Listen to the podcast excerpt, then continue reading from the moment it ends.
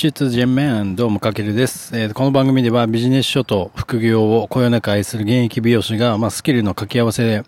希少価値の高いレアな人になるための学びやスキルをシェアする番組となってます。と今回はですね、ビジネス書評ということでやっていきますけれども、今回はこう、いくつものベストセラー本を世に出している超有名な神田正則さんのバカになるほど本を読めという本の書評というかシェアしていきたいと思います。ちなみにあなたは月に何冊ぐらい本読んでますか？まあ社会人になってどれぐらい読書してきましたかね？まあもしね、今あなたが読書をしてないなら、えっ、とね、今すぐ始めるべきです。はい。で、なぜなら、まあ世界的に成功しているあの経営者は、読書家で、まあ、さらには年収2000万以上のビジネスパーソンも、まあ、月に13冊以上本を読むとのあの統計も出ています。まあ、今ね、スマホで誰でもこう情報を素早く手に入れる時代だから、こそ読書なんて必要ないっていう意見も結構多いんですけども、実は本こそこう常に一番最先端の情報なんですよね。で、なぜかっていうのはこの後本編で解説していくんですけども、なんかこのラジオをね、最後まで聞いてもらえれば、まあ、いかに本を読むことが大事か、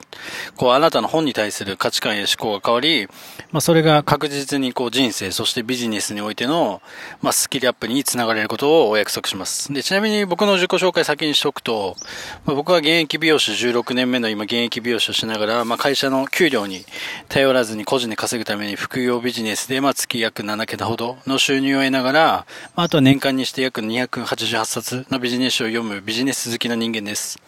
で、そんな僕もビジネス書をこう読み始めてから、まあ、間違いなく、自分の、まあ、今までの人生と比べて価値観や思考が変わって、まあ、それがこうビジネスで稼ぐことができた要因にも、まあ、繋がってるんじゃないかなと思ってるんで、まあ、そんな僕だからこそ今回ご紹介するこの本は、本当にあなたに読んでほしい一冊となっております。まあ、本のね、この概要をざっくり説明すると、まあ、この本は自身でもこう大規模な読書会を主主催してる、まあ、超ベストセラー作家のあの神田正則さんが賢くなるためじゃなくて、こうバカになるために、えっ、と、本を読め、と提唱する、まあ、読書術、読書術が学べる、まあ、一冊です。で、通常ね、本を読むのに、なんだろう、この本をね、読むため、本を読むための本を選ぶっていうのは、まあ、普段ね、読書を普段からしていない人にはなかなかこう選びづらいカテゴリーではあるんですけども、この本はこれからこう読書をしていきたい人だったり、まあ、すでにたくさん本読んでいるからこそ、こを、より読書をする意味を深めていきたい人でも、まあ、読みやすい一冊となってます。で、冒頭でも説明したようになぜ本が常に最先端の学びなのかってこの本では解説してるんですけども、要は今はね、ネットやこうスマホで簡単に、まあ誰でもね、情報が得られる時代で、まあ本を読むことに結構ね、否定的な人もたくさんいるんですけども、じゃあなぜね、そんな中でこう世界的に有名な経営者だったり、年収が高いビジネスパーソンが本を読むのかっていうとこなんですけども、まあそれは本は、こう世に生まれる最先端の思考だったりアイディアにいち早く触れることができるメディアだとこの本では解説してました。だからまあ僕もね、この、この本を読むまでは、まあネットやこう新聞などのリアルタイムで情報を得ることができる媒体の方が、まあね、ずっと新しいと思ってたんですけども、でも神田さんの考えは、この世の中の価値観は、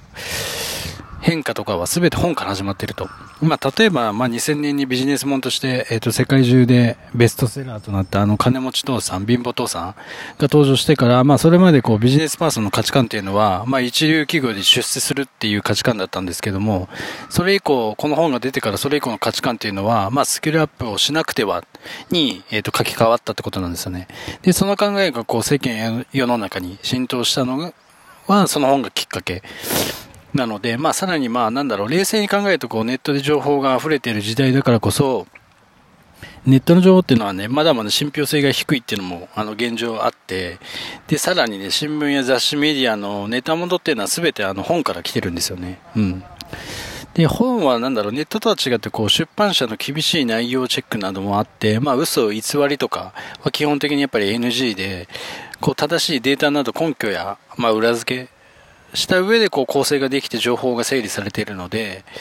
で、まあさらに言うと、ネットなどのこうメディアは編集作業があったりで、語った一部しかなんか公表されなかったりするんですけども、本っていうのは影響力もありながら、まあ誰にも邪魔されずにこう自分のコントロールが効く媒体なので、要は本でもネットでもこう新聞でも各媒体には各媒体のルールがあるんですよね。で、その中でも本っていうのは一番小さいメディアではあるけど、こう大きなムーブメントを起こすことが可能だと、この神田さんは言ってます。結果、だから本っていうのはそういう要因も含めて最先端の知識やアイディアを持つ人が本を書きたいとなり、まあ本に最先端の知識がえー、集うことになるので、本は常に最先端だということですよね。で、さらにこの本ではこの Facebook の、えっ、ー、と、創設者ザッカーバーグが自身が主催するこのブッククラブで必読書リストを公開していて、まあその23冊がどんなものがあるのかっていうのもこの本で記載されているので、そこを見るだけでも結構価値があるんじゃないかなとで、この僕がさらにこの本でね、一番印象に残ったのは、その Facebook の創設者のザッカーバーグが Facebook 上では、こう一瞬で満足をもたらすスナック菓子のようなこう情報を大量になんだ、フォロワーさんに提供しながらも、自身では、こう、噛み応えのある栄養素の高い高級食材をメインディッシュにしっかりとこう、摂取しているとの表現があり、まあ、とても印象に残りました。まあ、要は自身ではね、知的レベルの高い本を読みながらも、こう SNS、SNS 上ではその知識をみんなに分かりやすくこう噛み砕いて、まあ、発信してるってことなんですよね。うん。つまりだから、まあ、スマホ、スマートフォンでこう流れてくるスナック菓子のような、まあ、情報で腹いっぱいになって知識メタボになってる人は、まあ、なかなかね、それに気づかずにこう自分の未来を切り開く判断や、まあ、知的筋力が衰えてしまってると、まあ、この本では強調してました。まあ、だからそれぐらい本を読むことはとても大切で、あなたがね、今もしこう YouTube やブログとか何でもいいんですけど、なんか発信をしているのであれば、なおさら本を読むことを始めることもおすすめですね。うん、で、この本ではさらに読書の本質として、まあ、スマホから情報が溢れる時代で情報に価値はないと。で、これからの時代に価値が価値が生むのは、まあ、要は個人、要は社会的課題の解決に向けて、まあ、大量の情報の中から本質な課題を見出し、まあ、自らの才能を生かす力だと言ってました。で、そのために自らの才能にやっぱ気づけないといけないんですけども、それってやっぱ一人で探すのってやっぱ困難なんですよね。あの、以前にご紹介したあの最強のアウトプット術っていう本の書評の中でも話したんですけども、アウトプットっていうのはこう自分の可能性や探求を他者に尋ねるって言ったように、外に発信して他者が気づかせてくれるっていう部分があるので、だから自分では才能に気づけないので、この本では、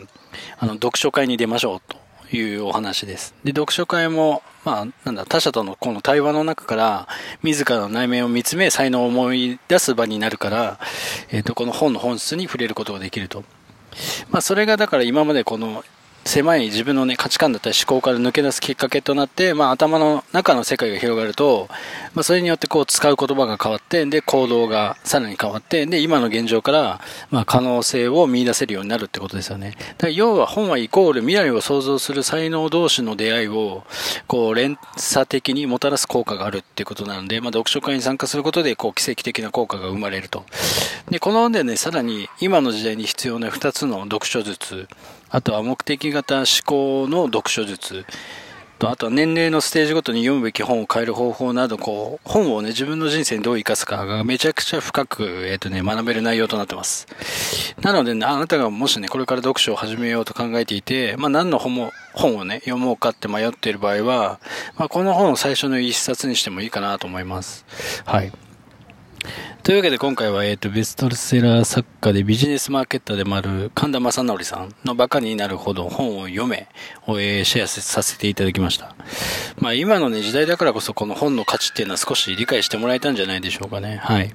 で、今回のラジオがね、きっかけであなたが まあ、本を読むきっかけとなれば僕も嬉しいですし、まあ、読書は本当にこう自分の価値観や思考を変えられる、まあ、誰もが取り組みやすい行動だとと思いますので、ぜひこの一冊も参考にしてみてください。まあ、今回の内容があなたの役に立ったのなら、ぜひフォローお願いします。そして、まあ、コメントなど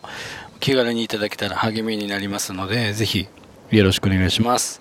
最後までご視聴いただきありがとうございます。また別のラジオでお会いしましょう。美好大一天。